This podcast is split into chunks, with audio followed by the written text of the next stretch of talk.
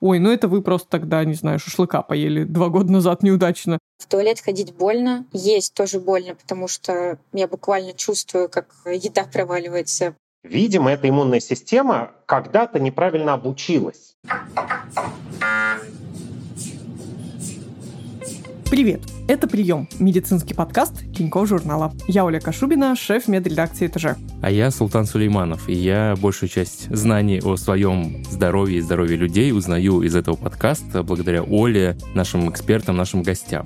Сегодня, Оля, я хочу поговорить про звуки деда.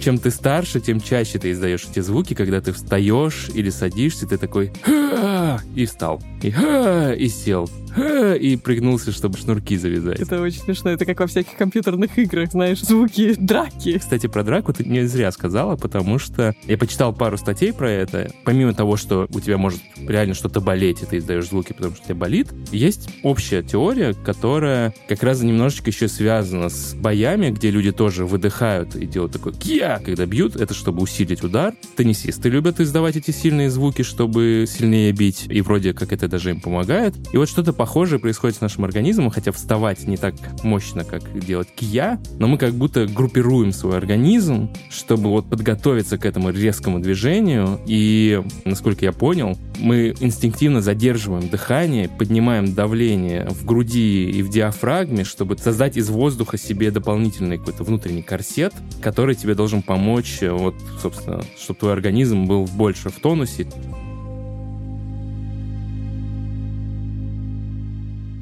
Мы будем говорить сегодня про воспалительные заболевания кишечника, болезнь крона и неспецифический язвенный колит. Откуда они вообще берутся, как их диагностировать, как их лечить и можно ли с ними жить. Все это сегодня обсудим. А перед тем, как мы начнем обсуждать, важное напоминание нашим слушателям. Если у вас постоянно болит живот длительное время, месяц, полгода, год, пожалуйста, сходите к врачу, и он точно найдет способ вам помочь. А если вы уже были у доктора с какой-нибудь хронической болезнью или бываете регулярно, и при этом вам интересно поговорить об этом с нами, то, пожалуйста, запишите голосовое в наш бот. Ссылку оставим в описании выпуска.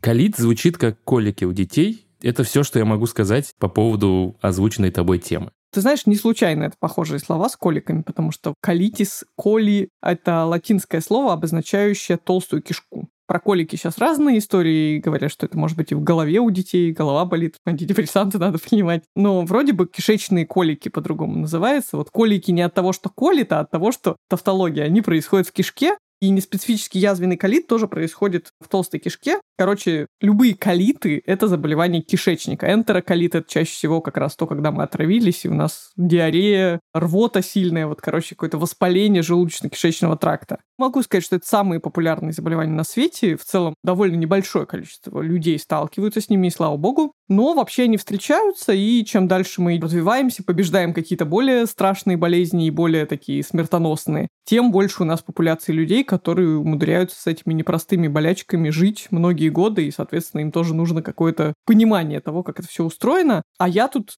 сравнительно недавно узнала, что, оказывается, у меня тоже повышенный риск болезни крона, и тогда, конечно, заинтересовалась вдвойне этим заболеванием. Это такая штука, генетический тест рекреационный, к ним по-разному можно относиться, но я когда-то сдавала, который там ищет гены, которые в совокупности с другими генами могут повысить риск того или иного заболевания. И вот у меня там в этой табличке, как болезни, к которым я якобы, а может и не якобы предрасположена, есть болезнь Крона на 0,27% больше, чем в среднем по популяции. То есть это среднее повышение риска, ничего такого. И вот поэтому я хочу поговорить о том, почему у человека без инфекции кишечной, которая какое-то самое понятное объяснение того, почему у тебя там понос, какие-то боли в животе и так далее, почему в течение многих лет у человека может болеть живот, и это сопровождается, может быть, кровью в стуле и вообще какими-то довольно тяжелыми проявлениями, вплоть до необходимости делать операцию, проблемами с питанием и так далее, и так далее. Что это такое с чем это связано?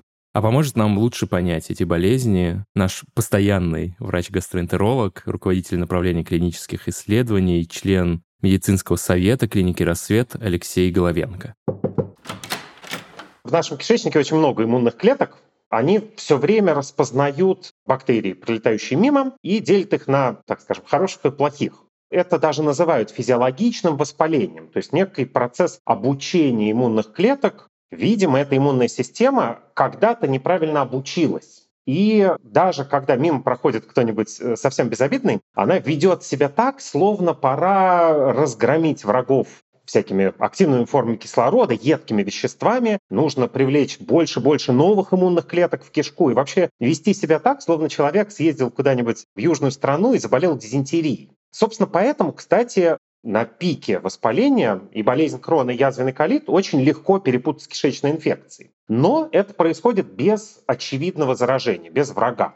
Скорее всего, это главная причина воспалительных заболеваний кишечника. Конечно, есть какие-то там генетические предпосылки, какие-то влияния окружающей среды, но чаще всего болезнь крона и язвенный колит возникают у людей, скажем, у очень рано заболевших какой-нибудь кишечной инфекцией, получивших антибиотики. Юный организм должен обучать свою иммунную систему свой-чужой, и тут ему дают антибиотики, и он как-то теряет то, что мы называем толерантность. Да, эта иммунная система становится неустойчивой к ну, вполне привычным бактериям кишечным. Видимо, поэтому же чаще язвенный колит и болезнь крона возникают у людей, переехавших куда-нибудь совсем в новое место. Чаще бывает у экспатов, например. Его иммунная система привыкла к одним бактериям, потом он уезжает куда-нибудь за Атлантику, и у него начинается болезнь крона или язвенный колит они чаще возникают у древних народов, например, у евреев Ашкенази. То есть то ли долгая жизнь в такой да, изоляции во многих странах, в закрытых сообществах привела к тому, что какие-то гены сконцентрировались, которые предрасполагают болезни крона, то ли действительно у этих людей иммунитет, ну, так скажем, еще ветхозаветный. А вокруг уже новые бактерии, новый тип питания, особенностями нашего питания тоже объясняют тот факт, что воспалительных заболеваний кишечника, крона, колит становится все больше и больше.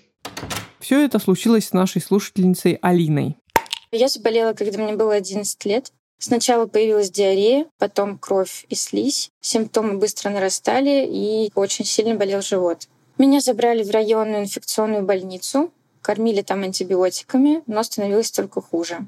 Врачи плохо понимали, что делать со мной дальше. И спустя месяц такого лечения, когда диарея стала по 20-30 раз в день, мама взяла справочник, стала звонить в московские больницы и просила позвать какого-нибудь врача, чтобы объяснить ему ситуацию. Так мне нашли место в профильной больнице, где мне попался хороший врач. И там я вышла в ремиссию очень быстро, за месяц или два. Правильное лечение мне назначили спустя два месяца с момента первых симптомов. Мне сказали, что у меня язвенный колит. Тогда плохо понимали, что такое воспалительное заболевание кишечника. Мой врач дал мне рекомендацию на таблетках, на которых я вышла в ремиссию, оставаться еще год и каждые три месяца сдавать кровь. Все это мы с мамой делали. Спустя год я снова легла на госпитализацию. Мой кишечник полностью зажил, там не было ни язв, ни рубцов. Все было идеально, как будто бы я и не болела. И после этого таблетки мне отменили с фразой «не пить же их всю жизнь». После этого у меня не было никаких симптомов, я не принимала терапию, я не обследовалась, у меня не было врача, и я жила так, как будто у меня этого заболевания нет. Не знаю, как бы повела себя моя мама. Наверное, тоже что-то предприняла. Но я, если бы я был мамой, едва ли бы додумался просто обзванивать все клиники и давайте мне какого-нибудь врача, сейчас мы разберемся сами, а то на месте ничего не помогает. Согласна с тобой. И еще хочется сказать, конечно, что, ну, честно говоря, для меня, мы уже с тобой делали выпуск про всякие стыдные болезни. Ну, не могу сказать, что прямо тема того, что у тебя понос, и ты очень часто ходишь в туалет, она какая-то бесконечно мучительная. Опять же, если у тебя есть туалет в доступе, ты можешь там закрыться, и даже если ты 20 раз в день туда сбегаешь, вроде как не так уж это и неприлично. Но вот само по себе вот это физиологическое ощущение, когда у тебя понос, и внезапно, знаешь, все другие проблемы в жизни становятся такими вообще неважными, то есть тебе так тяжело, и это больно, а главное, когда он не приносит облегчения, и ты как бы выходишь из туалета и думаешь, это ненадолго, я сейчас туда опять пойду. В рейтинге самых ужасных симптомов, с которых может начаться любое заболевание, наверное, отнесла бы куда-то на, на верхушку моего личного топа. Ты знаешь, как человек, у которого понос случался и случается достаточно регулярно, я больше пугаюсь крови в стуле. Вот этого у меня не было, и, честно говоря, мысль, загляну в унитаз, увижу там кровь, у меня сразу ощущение, что где-то в моих внутренних органах, начиная от рта, заканчивая прямой кишкой, что-то оборвалось, прорвало, Насколько это вообще постоянный симптом? Язвный колит – это болезнь толстой кишки. Толстая кишка к заднему проходу ближе, да, она за ним начинается. Прямая кишка, потом ободочная кишка. И он всегда в этой прямой кишке стартует, прямо за анальным отверстием. Естественно, если там что-то воспалено, то а почти всегда человек видит кровь в стуле. Понятно, что для крови в стуле есть, опять-таки, гораздо более частые, гораздо более безобидные причины. У человека может быть увеличены геморроидальные узлы, не бог весь какая проблема чаще всего, может быть анальная трещина, может быть какой-нибудь другой источник воспаления. Человек мог вставить себе свечку с каким-нибудь диклофенаком, да, с обезболивающим. Они иногда, эти препараты, вызывают такое парадоксальное воспаление. Да, убирается воспаление в других органах, возникает в кишке или в желудке человек мог практиковать незащищенный секс, инфекция какая-то в прямую кишку попала, герпес, сифилис, гонорея, что угодно. Человека при некоторых очень редких заболеваниях, когда соединительная ткань имеет особенные свойства, может быть выпадение кишки. У детей бывает выпадение кишки. Тоже кишечник как бы выворачивается наизнанку, передавливает свои сосуды, возникает язва. Но в целом, если как раз это без причины, то есть именно не после лекарств, не после секса, вот на ровном месте, пошла кровь, да, и вроде, да, там геморроя особенно нет, мы обычно, не мы, проктологи, обычно делают ректоскопию. Трубочкой осматривают прямую кишку, и, честно говоря, если там ничего нет, это уже не язвенный колит. С язвенный колит по умолчанию всегда начинается в прямой кишке, иногда ползет дальше по толстой кишке, и, соответственно, симптомов будет больше. Будет не просто кровь, а будет еще и жидкий стул, потому что в воде негде всасываться, кишка воспалена. Или даже человек действительно будет истощаться. Поэтому пропустить язвенный колит, правда, сложно. Через много лет у Алины снова случилось обострение.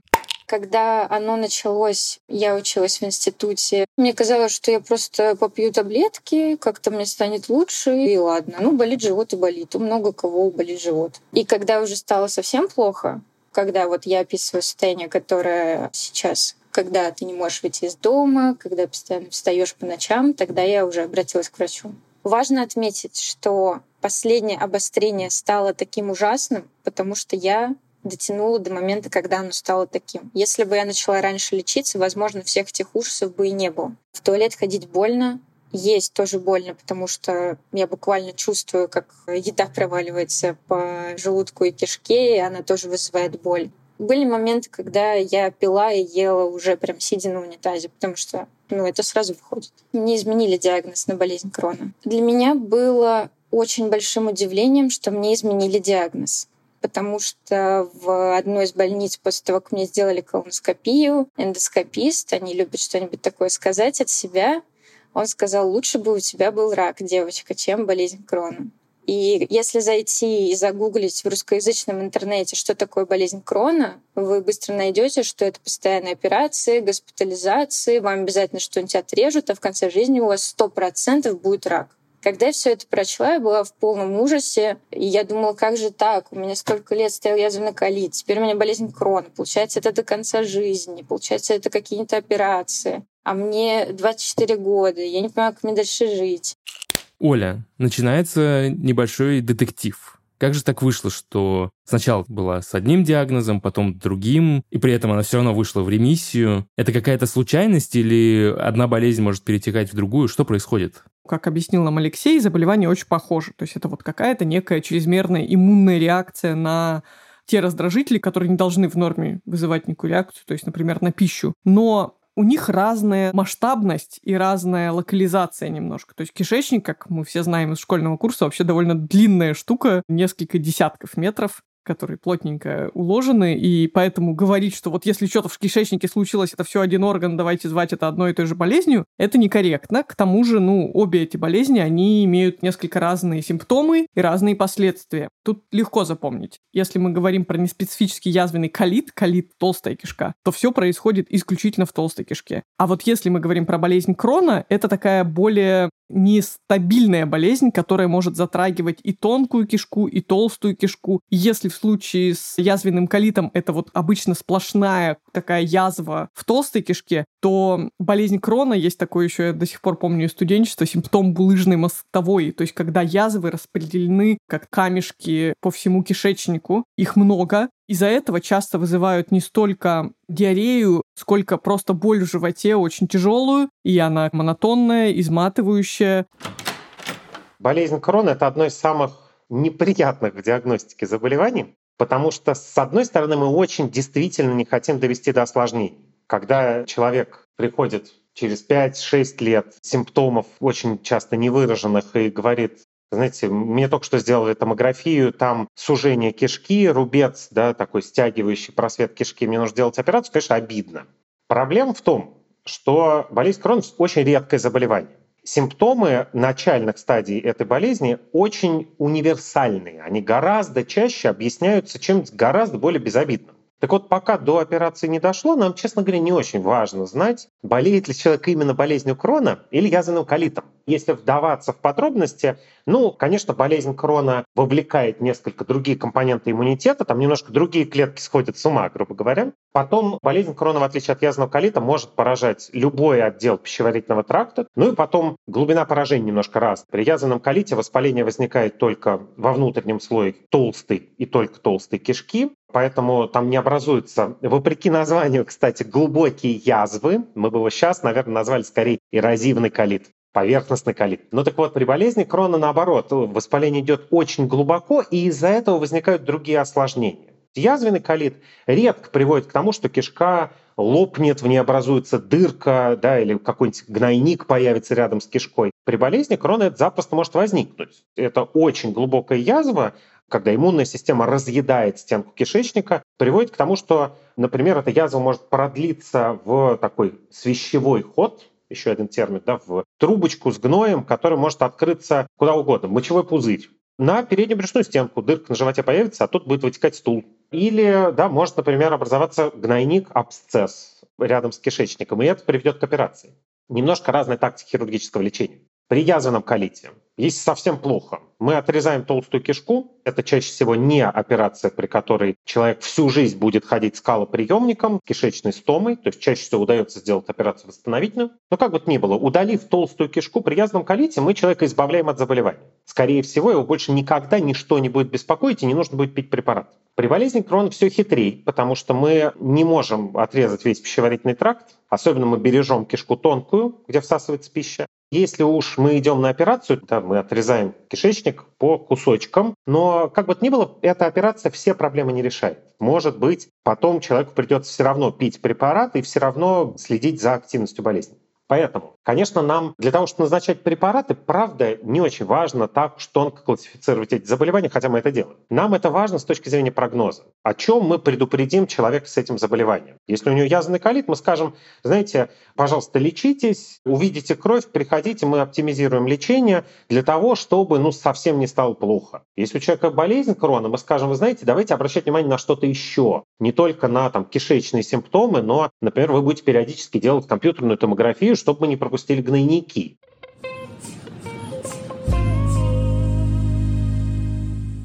Что с анализами? Если человек подозревает у себя воспалительное заболевание кишечника, или врач подозревает у меня болезнь крона или язвенный колит, с чем мне предстоит работать? Сразу колоноскопия? Знаешь, как ни странно, нет. Хотя колоноскопия классный метод. Сделайте обязательно хотя бы раз в жизни, там, в 45 лет 45 обязательно, потому что это важно, это дает информацию о кишечнике, позволяет исключить какие-то полипы и опухоли и так далее. Но, как ни парадоксально, в случае с такими серьезными хроническими заболеваниями кишечника, колоноскопия, она хоть и является ну, важным диагностическим критерием, по ней много чего видят, но вообще это не единственный метод обследования людей, у которых как будто бы, да, бесконечное отравление какое-то такое, еще и с кровью. Колоноскопия действительно позволяет прямо глазом посмотреть, что там в кишке происходит, и увидеть, возможно, что это, например, не, не специфическое заболевание кишечника воспалительное, а, например, язва или рак, то есть что-то одно, что можно как-то прижечь, удалить и так далее. Но, тем не менее, надо понимать, что кишечник очень длинный, подробно, внимательно осмотреть все эти там 20 метров, это задачка не из легких, и маловероятно, что хоть один врач вот будет бесконечно. Ну и процедура неприятная, поэтому потратить, не знаю, 20 часов на внимательный осмотр кишечника задача такая нетривиальная. Поэтому есть такие методы, которые кто-то считает устаревшими, хотя, ну, до широкого внедрения колоноскопии это было абсолютно золотым стандартом диагностики любых воспалительных заболеваний кишечника. В частности, для этого используется обычный рентген, с контрастом. В контрастом выступает барий, такой белый растворчик, который заставляют выпить, и он как бы прорисовывает контуры кишечника, можно внимательно рассмотреть. Потом делают КТ, то есть не обязательно засовывать шланг в кишечник, можно просто снаружи сделать и посмотреть его. Даже есть такая виртуальная колоноскопия, когда с помощью компьютерной томографии смотрят извне на то, как он как будто бы выглядит изнутри. Вот. И плюс есть еще всякие хитренькие штуки, типа видеокапсульная эндоскопия. Это вот когда ты глотаешь такую таблетку-камеру, которая, идя по кишечнику, что-то там фотографирует, и потом врач на выходе ее у тебя извлекает, точнее, она сама извлекается, а врач втыкает ее, знаешь, как флешку в компьютер и рассматривает все, что нафотографировала эта камера. А потом вдобавок к этому еще делают всевозможные анализы, смотрят, много ли человек теряет крови, могут отправить к проктологу посмотреть, не проктологическая ли это проблема, может, просто какая-нибудь хроническая анальная трещина или что-то еще в нижних отделах. Ну и вообще надо сказать, что та же болезнь Крона – это такой диагноз исключения. То есть тебя должны покрутить, повертеть, убедиться, что ты не все-таки отравился, что это не хроническая инфекция, и только по итогу, когда вот все уже исключили другое, можно предположить, что это оно. Но вместе с тем, если мы боимся, что врач как бы будет заводить тебя куда-то не туда, надо, конечно, наблюдать за его диагностическим поиском, чтобы он не пытался настаивать на одной какой-то версии, говорить, что «Ой, ну это вы просто тогда, не знаю, шашлыка поели два года назад неудачно, диагноз, которого я бы сразу предложила пугаться, это когда вам говорят, что проблема просто в том, что у вас дисбактериоз, надо попить какие-то пребиотики, пробиотики, восстановить микрофлору. Ну, простите, никакая микрофлора, ну, кроме суперагрессивной, которая, собственно, и дает тебе инфекцию кишечника, не приведет к кровотечениям и на протяжении многих лет тяжелым болям в области живота. Кишечник — это же пищеварительная система. Может быть, можно улучшить состояние, просто начав правильно питаться? Пожалуй, мы не можем говорить, что диета не влияет на начало заболевания. Действительно, при западном типе питания эти болезни встречаются немножко чаще. То ли это действительно влияние каких-то особенных жиров, может быть, эмульгаторов в пище, которые да, как-то приближают бактерии к иммунной системе, да, они что-то делают с вот этой вот слизью в кишечнике, которая является барьером между бактериями и иммунитетом. Может быть в этом дело, а может быть в уровне жизни, может быть в уровне медицины, может быть даже есть какая-то географическая история, потому что в Европе есть очень четкий градиент север-юг. Чем севернее, тем больше болезней крона. Понятно, что мы можем немножко помогать человеку справляться с симптомами. Ну, то есть, когда, например, стул 15 раз в день при язвенном колите, наверное, стоит попробовать диету, ну, что-нибудь типа low FODMAP, да, где там мало ферментируемых углеводов, меньше будет просто походов в туалет. Но опять, это назначают не с целью контролировать воспаление. Или, ну, например, да, у человека болезнь крона, не повезло, образовалось сужение кишки, он как бы ждет операции. Да, в этот момент мы запрещаем ему есть почти любую клетчатку, он ест все действительно протертое,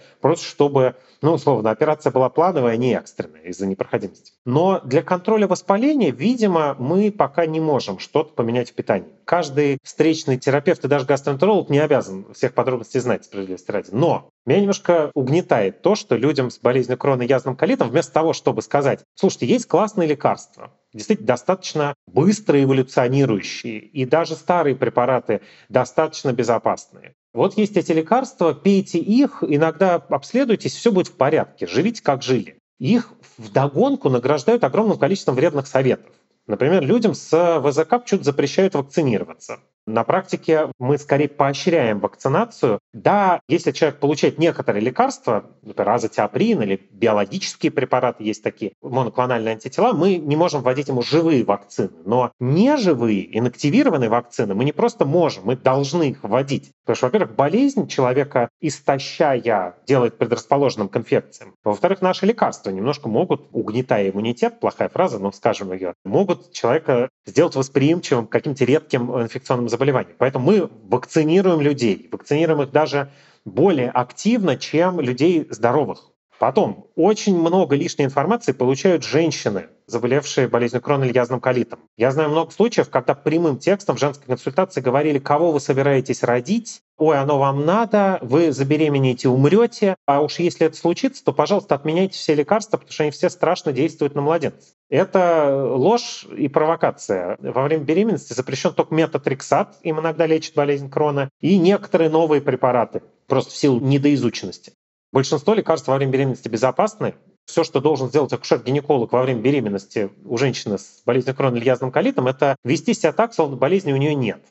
Я никогда не соблюдала диету. Когда я лежала в детской больнице, и мне говорили, что стол номер четыре, да, надо соблюдать. Мы играли с девочками на карты, и там была девочка с целиакией, ей нельзя было есть хлеб, она все равно его выигрывала в карты, а я выигрывала бананы. После второго обострения серьезного, когда я уже поняла, что болезнь игнорировать нельзя, она со мной до конца, и в моих силах остановить ее развитие, я начала ходить в спортзал, прививаться, и я довольно ем много овощей и фруктов в день.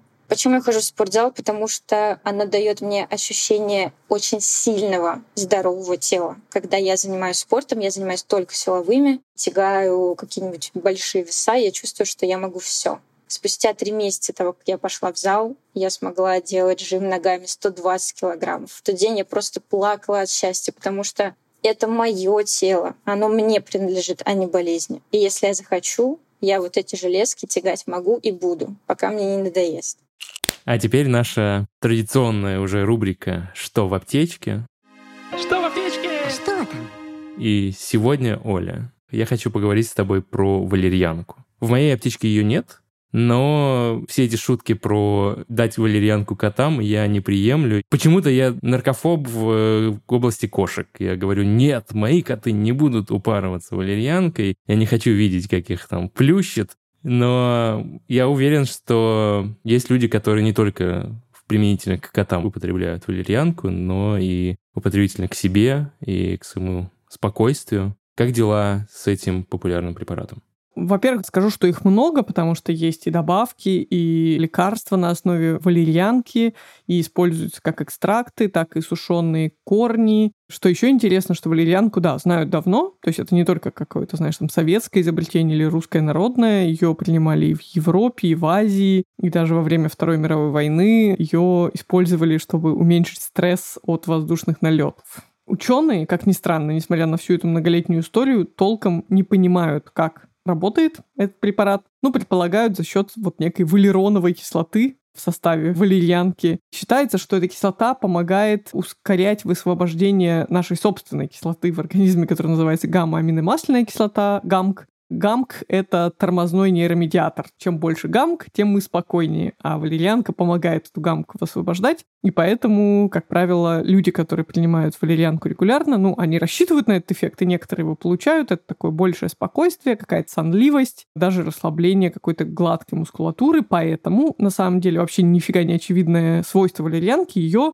иногда назначают и вообще изучают ее потенциал как лекарство от менструальной боли, боли, которая как раз связана со спазмом гладкой мускулатуры матки. Как я сказала, валерьянка не супер хорошо исследована. Это отчасти связано с тем, что всевозможные ее экстракты, особенно в добавках, они содержат разное количество активных веществ, поэтому ну, невозможно провести так исследование и все объективно посмотреть. И поэтому никакого единого мнения относительно пользы валерьянки при бессоннице и тревожности у нас нет. И есть авторитетные источники, в частности, справочник для врачей UpToDate, которые прямо пишут, что валерьянка неэффективна. Но, например, в Евросоюзе другие уже органы, отвечающие за регуляцию использования лекарственных средств растительного происхождения, считают, что валерьянку можно использовать все-таки, потому что вот по другим научным работам она все-таки может улучшать сон и облегчать легкие симптомы стресса. Что касается того, о чем я сказала, насчет месячных воздействия валерьяны на мускулатуру матки, есть мнение, что исследования есть подтверждающие эффективность такого средства, но они все еще недостаточны. То есть мы имеем дело с препаратом, который с одной стороны, вроде бы работает, и есть кое-какая научная база, с другой стороны, похоже, что эффект такой слабый, что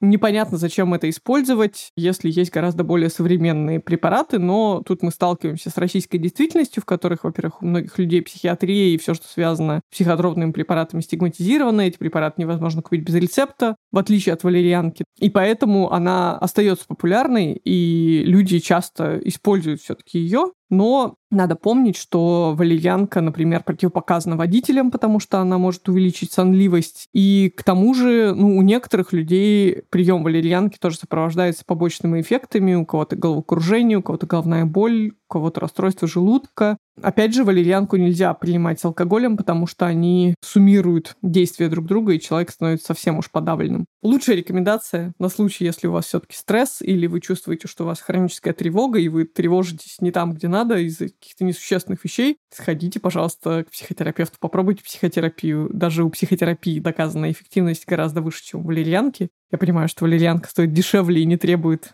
самокопания, кажется, это эффективнее, но если уж мы говорим про старшее поколение, которое привыкло ее пить, то ну, причин набрасываться на тетушку, которая капает себе какие-то капли экстракта валерьянки в стакан с водой в ситуации со стрессом, ну, нету. В общем, правда может сработать как минимум за счет эффекта плацебо, как максимум за счет реальных свойств валерьянки. Прикольно, что ты говоришь про эффект плацебо, потому что мой единственный, мне кажется, опыт употребления чего-то успокаивающего похожий. И только вместо валерьянки я выпил таблеточку глицина, потому что там получил плохие новости, я прям чувствовал, что я очень сильно нервничаю и не могу ничего поделать. И я такой, ну вот глицин, он же успокаивает, я сейчас его выпью. И я успокоился. И такой, ну да, он хорошо. А потом спустя пару лет я выяснил, что такого эффекта физически от него ожидать не стоило. Про глицин мы с тобой, кстати, еще, кажется, не говорили, но можем разобрать его в одном из последующих выпусков нашей рубрики. Что делать, если уже есть диагноз и пришло время его лечить? Все просто. Принимать те препараты, которые назначает врач. По большей части как ты, наверное, уже вспомнишь из наших предыдущих выпусков и про псориаз, и про ревматоидный артрит, как и другие аутоиммунные заболевания, неспецифический язвенный колит и болезнь Крона надо лечить препаратами, которые воздействуют на отдельные звенья иммунной системы и подавляют их. То есть фактически мы принимаем таблетки, иногда назначаем или делаем уколы, в зависимости от того, по какую сторону белого халата мы находимся, для того, чтобы унять немножко вот эту безумную работу не кишечника, скорее иммунной системы в кишечнике, но при этом не настолько сильно, чтобы загасить уж иммунитет и чтобы у человека начались какие-то другие проблемы со здоровьем, связанные как раз с иммуносупрессией. Есть несколько групп препаратов, и, опять же, ты их, наверное, уже слышал, например, при каких-то очень тяжелых обострениях, когда прям как-то очень тяжело все в кишечнике, очень сильно поражается слизистая, могут назначить и кортикостероиды, то есть тот же самый преднизолон, краткосрочно, просто чтобы остановить вот это дикое воспаление, кровотечение и так далее. Внезапно назначают, опять же, да, иммуномодуляторы, то есть те препараты, которые при ОРВИ совершенно бесполезны, но вот в случае, если у вас воспалительное заболевание кишечника, это препараты, которые могут спасти вам жизнь. Ну и, наконец, более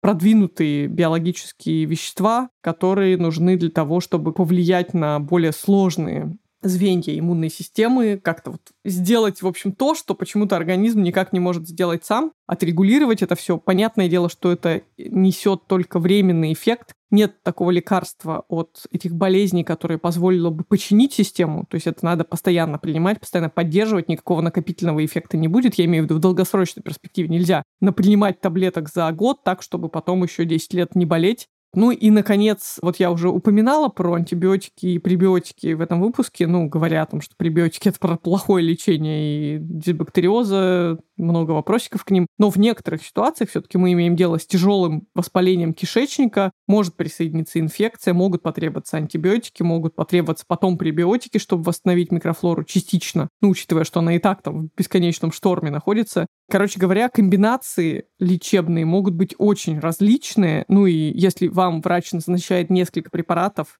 и требует их неукоснительно принимать, а потом меняет дозировки, меняет препараты, делает что-то еще, это нормально. То есть не то, чтобы есть какая-то одна волшебная таблетка, которую от вас скрыли, просто у людей действительно разные проявления заболеваний. Можно сказать, что диагноз болезни Крона и неспецифический язвенный колит подразумевает длительное многолетнее лечение, а в некоторых случаях может потребоваться и операция болезнь крона и язвенный колит, они предполагают скорее контроль заболевания. Мы не можем поправить некоторые, ну так скажем, базовые настройки организма. У кого-то есть генетическая предпосылка, у кого-то уже случился вот этот дефект обучения иммунной системы, например, в детстве. Иммунная система себя уже так будет вести всю жизнь. Мы не можем это починить, пока у нас нет многих генных технологий. Но мы можем действовать на механизмы воспаления если так выражаться прям умными медицинскими терминами, да, лечение бывает симптоматическое. Но симптоматическое это что? Вот у меня диарея, я выпил там лапирамид, просто замедляющий сокращение толстой кишки. Очевидно, это на воспалении никак не отразится, но мне будет легче. Я смогу сходить подкаст записать, да, или там, не знаю, съездить в поездку. Может быть лечение этиотропное, мы действуем прямо на причину. Вот у меня бактериальная пневмония, я выпил антибиотик, убил бактерию, все прошло. В случае болезни крона лечение патогенетическое. Мы понимаем, что причин очень много, и мы большинство из них не можем починить. Но мы понимаем, каков механизм. На механизм мы действуем. Мы знаем прям всю эту цепочку дефектов, какая иммунная клетка с чем взаимодействует, какие вещества они выделяют, из-за чего, собственно, в результате кишка покрывается язвами. На это мы действуем достаточно, честно говоря, безопасными препаратами. И да, часто их приходится пить всю жизнь. Аккуратно скажу, не всегда. Бывают легкие формы и болезни кроны, и язвенного колита, когда мы лечим от раза к разу. Мы даем препараты, но просто чтобы не обременять человека финансово, а иногда не обременять его побочными эффектами, мы разрешаем ему в перерыве между обострениями ничего не делать. Как правило, не так. Обычно мы, уже столкнувшись с язвенным колитом или болезнью Крона, говорим, вы знаете, вот эта противорецидивная терапия, лечение в перерывах между обострениями — это способ реже со мной встречаться. По крайней мере, для язвенного колита это хорошая статистика. Если человек в перерывах между обострениями лечится, он в 4 раза реже испытывает эти обострения. Потом они становятся легче. То есть при каждом обострении меньше будет риск получить какие-нибудь лекарства с более ощутимыми побочными эффектами. Мы сможем обходиться чем-то очень лайтовым. Мы, честно говоря, сейчас ставим перед собой задачу добиваться полного заживления кишки. То есть мы даем лекарства, и, к счастью, у большинства людей удается превратить эту кишку визуально в совершенно здоровую. При болезни крона могут остаться какие-нибудь белые вкрапления, они называются рубцы, и все. Кишка заживает. И это действительно прогнозирует потом долгий период ремиссии, отсутствия симптомов. И, к счастью, безнадежного сценария, что лечи, не лечи, все равно я соперируюсь, для язвенно-колитой болезни Крона мы не просто не имеем права озвучивать, это уже давно не так. Понятно, что до появления удобных способов контроля, там, фекального кальпротектина, доступной колоноскопии, в конце концов, да, там, во сне, действительно, ну, скажем, от 25 до 40 процентов людей с язвенным колитом оперировались за жизнь, расставались с толстой кишкой. Гарантированно каждый человек с болезнью Крона какую-то операцию за жизнь переносил. Но опять, это статистика, полученная на людях, кому диагноз ставили в 70-е, 80-е. Их вообще по-другому лечили. И по-другому следили за ними. Сейчас, конечно, есть все шансы прожить всю жизнь с болезнью Крона с язвенным колитом и ни разу не познакомиться с хирургом. Ходить может на какие-нибудь осмотры только мы добиваемся заживления кишки, мы дальше следим за этим заживлением. В перерывах между обострениями человек получает препарат, но он ничем, да, даже на уровне строения своей кишки не отличается от совершенно здорового. Жизнь при этом и в период обострения должна оставаться полноценной. То есть, например, там, та же физическая активность, те же кругосветки, они не влияют на активность заболевания мы людей поощряем к тому, что да, есть болезнь, вы ее лечите, лучше зависеть от лекарства, чем зависеть от заболевания, которое действительно, если его плохо контролировать, может привести к осложнениям. После всех страданий в итоге Алине все-таки удалось найти хорошего врача, с которым она уже больше года в ремиссии. Можно сказать, что у Алины и ее болезни контракт. Алина принимает лекарства и следит за сужением в кишке, которое образовалось за время болезни, потому что с этим сужением может потребоваться операция, а болезнь ее не сильно достает. Я смирилась. Я никак не могу от него избавиться. Вот такая болезнь. Что ж, будем лечить. Самое главное, что у меня есть хороший врач и терапия. Я долгое время этой болезни стеснялась. Она же про какашки. Про такое не принято говорить. К тому же я девочка. То есть я не могу там на свидании с парнем сказать, ой, извини, мне стало плохо, и не схватиться за сердце красиво упасть, как там в фильме «Осень в Нью-Йорке», а сказать, извини, мне надо в туалет.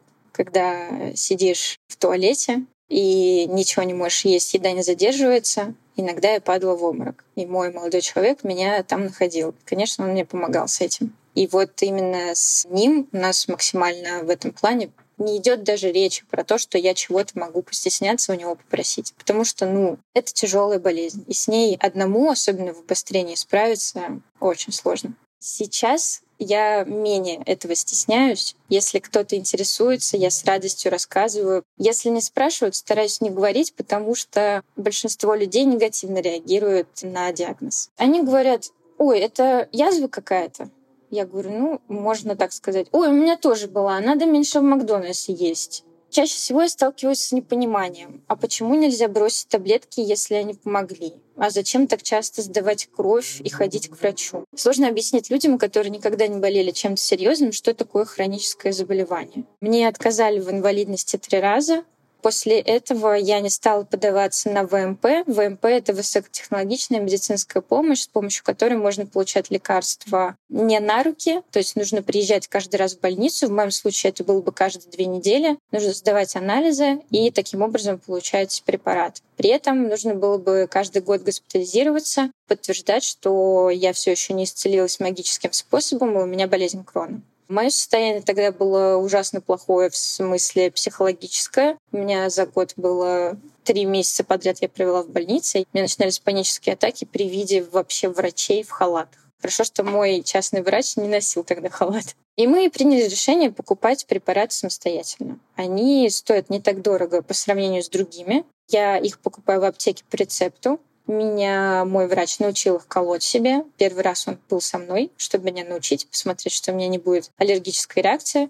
И все, дальше я делаю их себе сама. За год анализы, покупка препаратов азотиаприн таблетки и уколы до Либра обходятся в 216 тысяч рублей. Большая часть этой суммы уходит на биологические препараты. Тот уровень жизни, который я сейчас живу, вообще не жалко никаких денег для этого. Плюс я смотрю на свою лучшую подругу, которая на тоже биологических препаратах, но у нее капельница, и она не может вот так, как я, просто взять какие-то дешевые билеты и уехать куда-то на три месяца. Она обязательно должна приезжать, она обязательно должна госпитализироваться каждый год, просто так лежать в больнице и сдавать очень много анализов к каждому введению. Но ей проще, потому что у нее каждые три месяца. Это капельница, а не как у меня каждые две недели уколы. То есть если бы я получала их по ВМП, я была бы привязана к России. Слушай, на самом деле меня история Алины как-то подуспокоила. Я, конечно, понимаю, что, может быть, у нас тут ошибка выжившего, и мы часто зовем героев которые очень осознанно подходят к своему здоровью, у которых длинная история принятия торга, депрессии, чего-то еще, и по итогу они приходят к максимально эффективной модели лечения своей болезни и жизни со своей болезнью. Такими примерами действительно хочется вдохновляться, и глядя на Алину, думаешь, конечно, это тяжело, не хочется вообще нисколько обесценивать ее физические страдания и вот психологическую работу над собой, но кажется, что это возможно, то есть это не выглядит как ситуация, что просто, ну, это уникальная ситуация кажется, что если все делать по-правильному, найти правильного врача и довольно строго следовать всем рекомендациям, но при этом не забывать о том, что твоя жизнь — это не только болезнь, и надо иногда договариваться, иногда что-то брать себе, и не только жертвовать своей жизнью, чтобы болезнь не прогрессировала, то в целом жить можно. Жизнью, где это не первая твоя характеристика, которая всплывает у людей,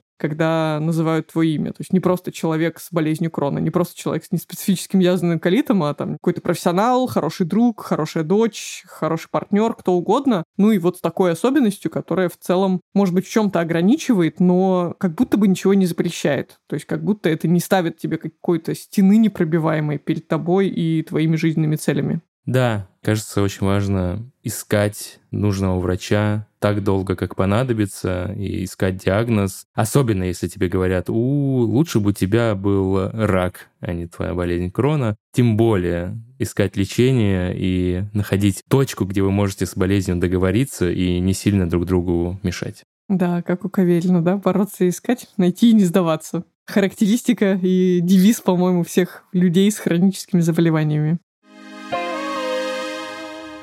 Это был подкаст «Прием». Слушайте нас на всех подкаст-платформах, которые только существуют и которыми пользуются люди. Пишите нам письма, ставьте лайки и рекомендуйте отдельные выпуски или весь подкаст целиком своим друзьям и знакомым. Да здравствует сарафанное радио. Я надеюсь, что нас так узнают люди, которым эта информация, правда, будет полезной. А следующий выпуск будет очень интересным. Он будет мужским. Мы поговорим про все мужские болезни, о которых так не хочется говорить мужчинам, и мы стараемся просто закрывать глаза и делать вид, что ни болезней, ни врачей, которые их лечат, не существует, и нам к ним совсем-совсем не нужно. Да, жду с нетерпением. У меня там, как называется, в народе с конца покапал. Садится и говорит, чувак, такое бывает, пойми, ты не первый, ты не последний. Я объясняю, что я буду делать, когда я буду делать. Неожиданно, конечно, я палец в прямую кишку никому вставлять не буду.